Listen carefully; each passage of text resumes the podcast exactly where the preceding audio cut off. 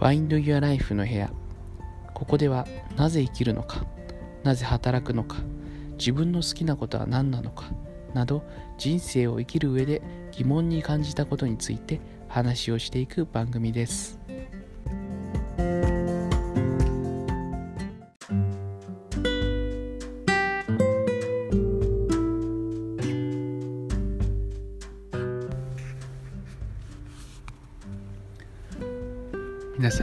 ちは前回までですね話としてはなぜ働くのか生きるためなぜ生きるのか死なないためでもそれだとちょっと寂しいんじゃないの？つまらないんじゃないの？っていう話をしました。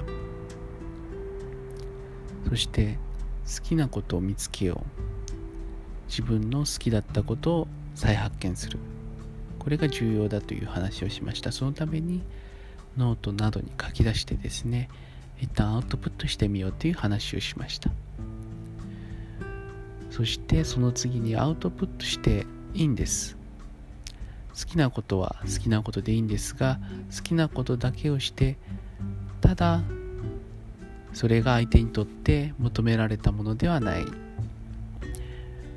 ギブをしたとしても相手からそれが感謝されずテイクがないといいフロー循環になっていないという話を前回までしました。これが前回までのまとめです。では今日のテーマとしてはギブアンドテイクをしてしますね。ギブアンドテイクこれがうまく回るその方法について話をしたいと思います。例えばですが何を例にしましょうか？前回はミュージシャンの例をしました。音楽をするのが好きですと。そういう話をしました。では今日はこの例にしましょう。料理です。料理。例えばすごく料理が好きな人だったとします。料理が好きなことで料理をするとすごく楽しい。料理を作ってる最中が自分にとってとても楽しいことなんです。ね。料理をすることが好きですと。例えばですが誰か相手がいたとしてその人に料理を作ってあげたとします。料理を作ることが好きな人はそれを知っているだけで幸せなので自分にとってはすごく良いことです。料理をすることがとても良いことです。ただですね残念ながら料理をすることは好きでもその料理の腕がですねあんまりうまくない。あんまりうまくなかったとしたらどうでしょう。つまりですね料理をすることは好きなんだけど料理の技術やスキルなどはそこまで高くない。料理を作ったとしても美味しい料理ではないということだったらどうしましょう。はい。料理をすることは好きでそれ自体はいいんだけれども自分にとってただ料理の技術はそこまで高くない。美味しい料理ではない。これ相手にとってどうでしょう？ああ料理作るよ。僕私料理好きなんだ。ちょっと作るから待っててよ。って言って出されてきた料理が正直そんな美味しくない。これ相手にとってどうですかね？正直そんなに嬉しくなくないですか？ちょっと逆に迷惑ぐらいですよね。えー、なんでこんな美味しくない料理食べさせるんだよって。そうですよね。要はどういうことかというとですね好きは好きでいいんですがそれが相手にとってメリットや役に立つことではないとそれが受け入れられないということなんですね。好きであっても相手の役に立たないとその相手にとっては意味がないということなんですね。そうなんですよね。好きっていうのはあくまで自分の感情であってそれが相手にとってはその好きかどうかというよりも自分にとってメリットがあるかどうかっていうことの方が重要なんですね。先ほどの料理の例で言うとまあ君がその料理好きかどうかっていうのはまあまあ正直どっちでもいいんだけどそれよりかは美味しい料理健康的ですごく口にもこうすごいうマッチする美味しい料理の方がはるかに嬉しいですよね。はい。つまり好きっていうことも重要なんですけどそれと同時にそれが得意なものなのかどうか。料理で言えばそれの料理の腕が周りの人と比べていいものなのかどうかっていうところが重要なんですね。好きっていうこと以外に得意である。スキルとしてかなり高レベルである。相手に提供してそれがとてもメリットがあるっていうことでないと相手は喜んでくれないんですね。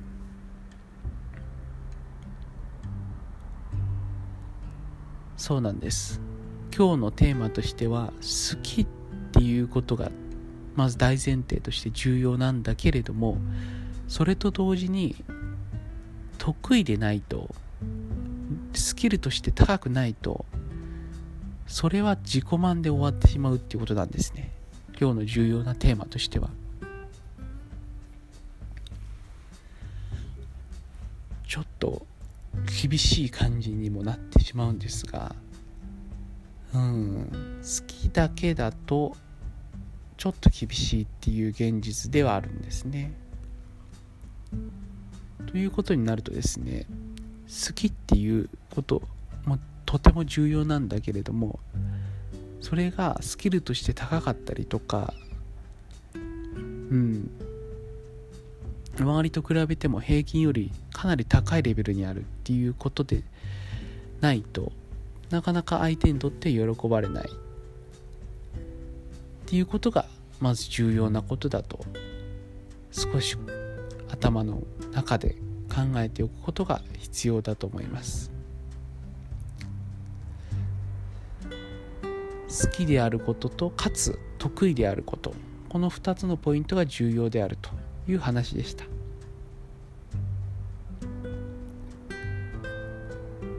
ではこの2つのことを相手に提供することによってどういうメリットが自分の中にあるのか。例えばですけど先ほどの例で料理を提供する。自分がやってて好きなこととして料理を提供してしかもその料理の腕がとても上手なので相手にとってすごいメリットがある。美味しい料理を提供してあげてたら嬉しいですよね相手も。そうするとギブアンドテイクですので一旦ギブしてあげたことに対しては必ずテイクがあります。何かをしてあげると例えば何かこう料理だったら料理をしてくれたとしたらすごいありがたいと感じませんかね？あわざわざこんなに美味しい料理作ってくれてなんか申し訳ないなと。あありがとうございます。でなんかこうしてあげたくなりませんかね？逆に悪いみたいな。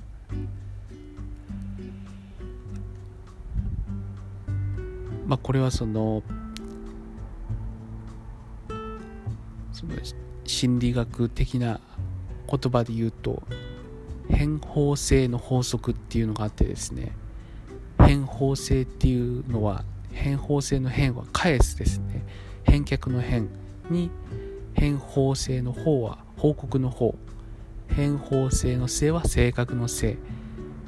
で変法性の法則というのがありまして何かをこうしてあげるとそれをそれになんかこう仮みたいな感じに感じてしまうんですね人間は。なのでその借りを返せ返さざるを得ない。返したくなってしまうっていう法則があるんですね。なので何かをしてくれると何かをしてあげたくなる。そしてこう関係として平等なそういった関係を保つっていうのがあるんですね。人間の心理的な法則として。ですので先ほどの例で言うと何かをしてあげる。料理を作ってくれ。作ってあげる。美味しい料理を作ってあげたとすればそれに対して必ずテイクがある。っていうことなんですね。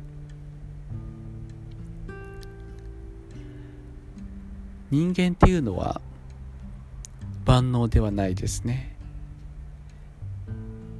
運動が上手な人もいればそうではない人もいる。料理がうまい人もいればそうでない人がいる。何か教えることが上手な人がいれいるいた反面そうでない人もいる。万能な全部できるっていう人はこの世にはいないんですね。なので、まあ、10人十色とかいう四字熟語がありますけどみんなそれぞれバラバラのスキルを持ってて、まあ、それが普通であるということなんですね。ですので料理だとすれば料理を作ることに対して違うもののテイクをもらう。例えば何かこう手先が器用な人がいれば何かこう服を作ってもらうとか靴を作ってもらうとか服を縫ってもらうとかして提供してもらうってことがあるんですね。はい。そして今日は最後ポイントをもう一つだけ話をしたいと思います。さっきちょっとあの変法性の法則って言って心理学的な話も少しだけしましたけどその心理学とか人の気持ちとか欲求とかにの話になると聞いたことある人もいると思うんですがマズローの法則法則というか、ままあ、マズローっていう人がいてその人が唱えた欲欲求段階説っていうのがあるんですよね。欲求段階説。人の欲求欲については段階があるという説なんですね。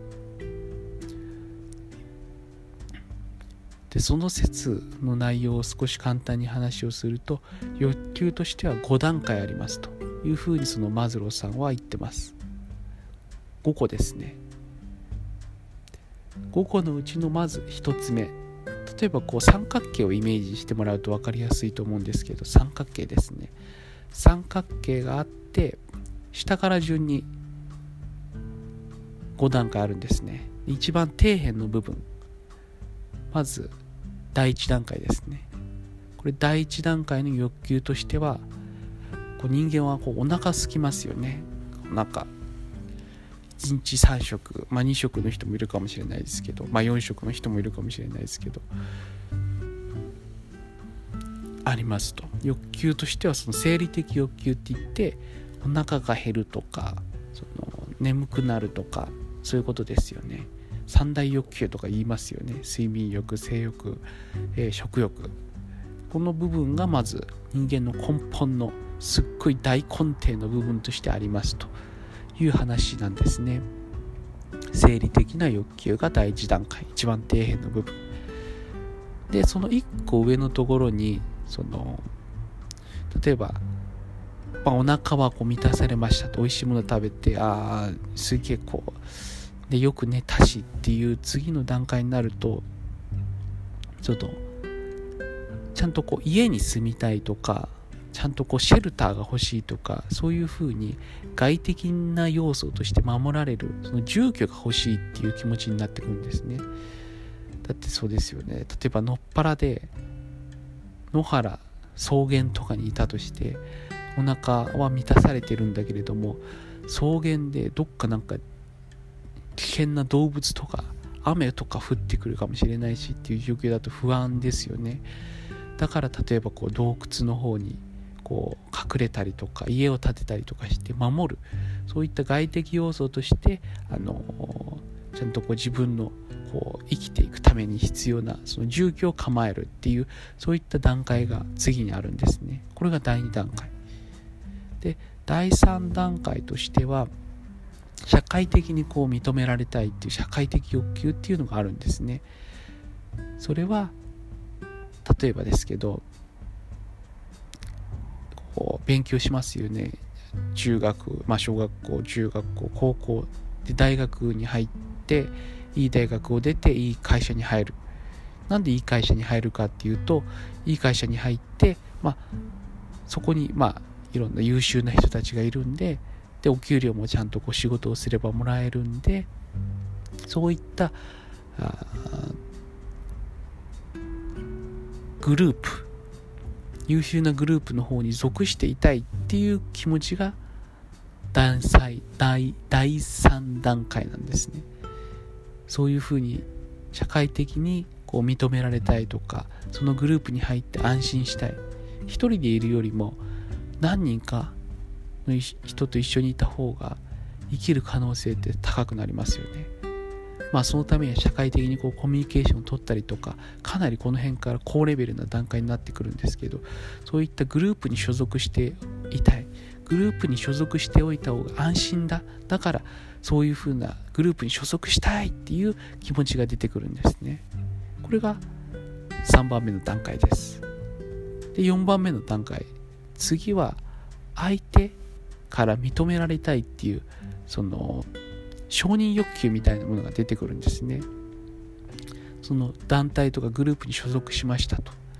でそうすると人から褒められたいとか自分はここにいるんだよっていうことを人に認められたいっていう気持ちが出てきます。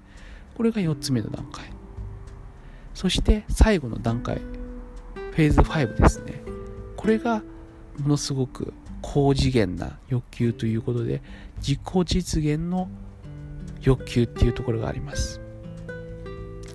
こう自分の中で使命みたいなものがこう感じてきて自分はこれをするんだと。これをしていればすごく幸せなんだ。っていう自分だけの気持ち自分だけの欲求。ですね。自分の中の欲求。これを満たしていきたいと感じるのが最後の第5段階です、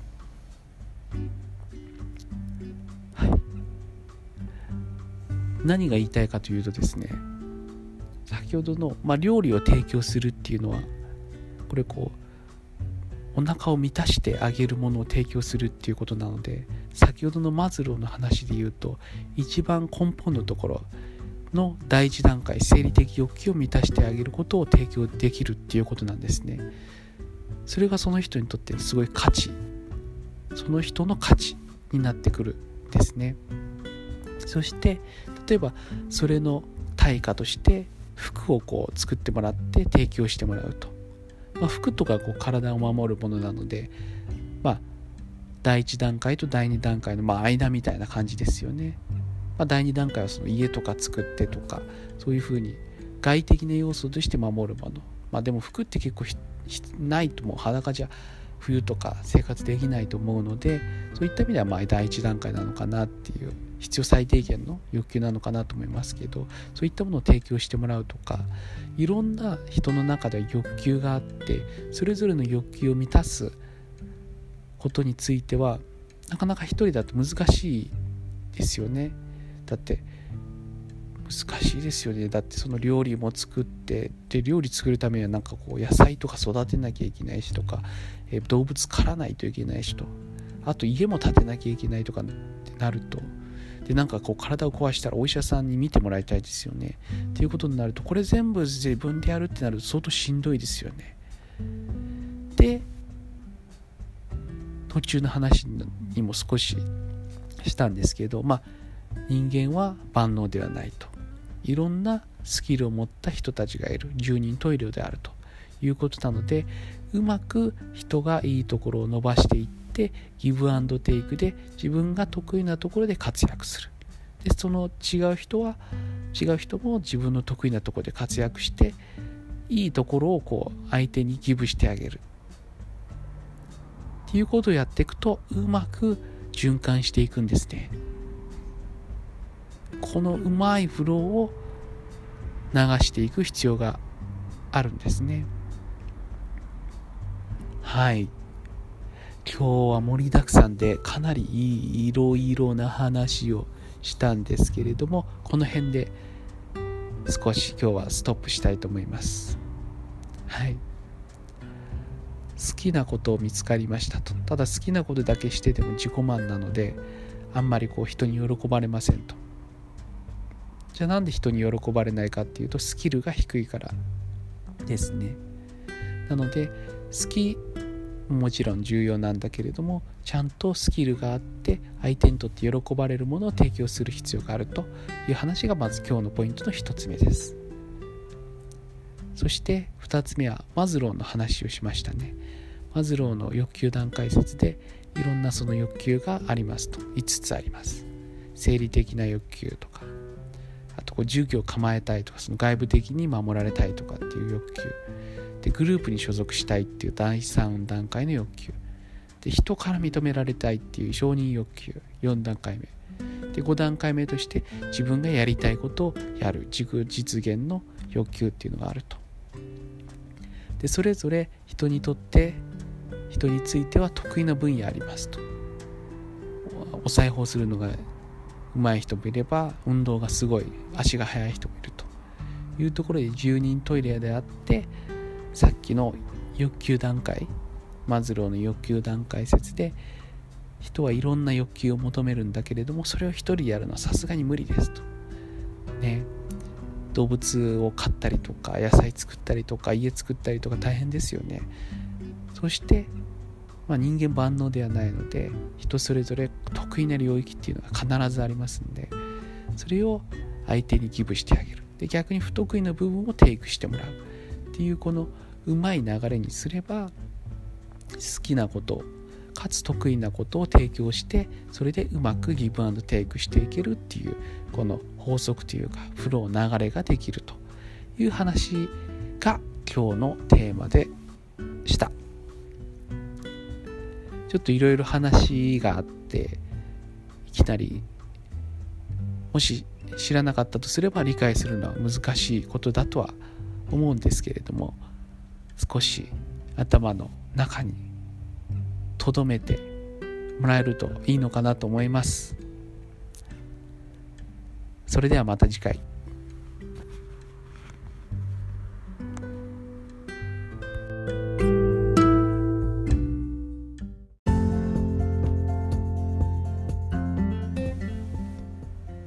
ウェブサイト Find Your Life では人生の疑問について50個ほどのエピソードを掲載しています。皆さんの何か参考になれば幸いです。findyourlife.jp で検索してみてください。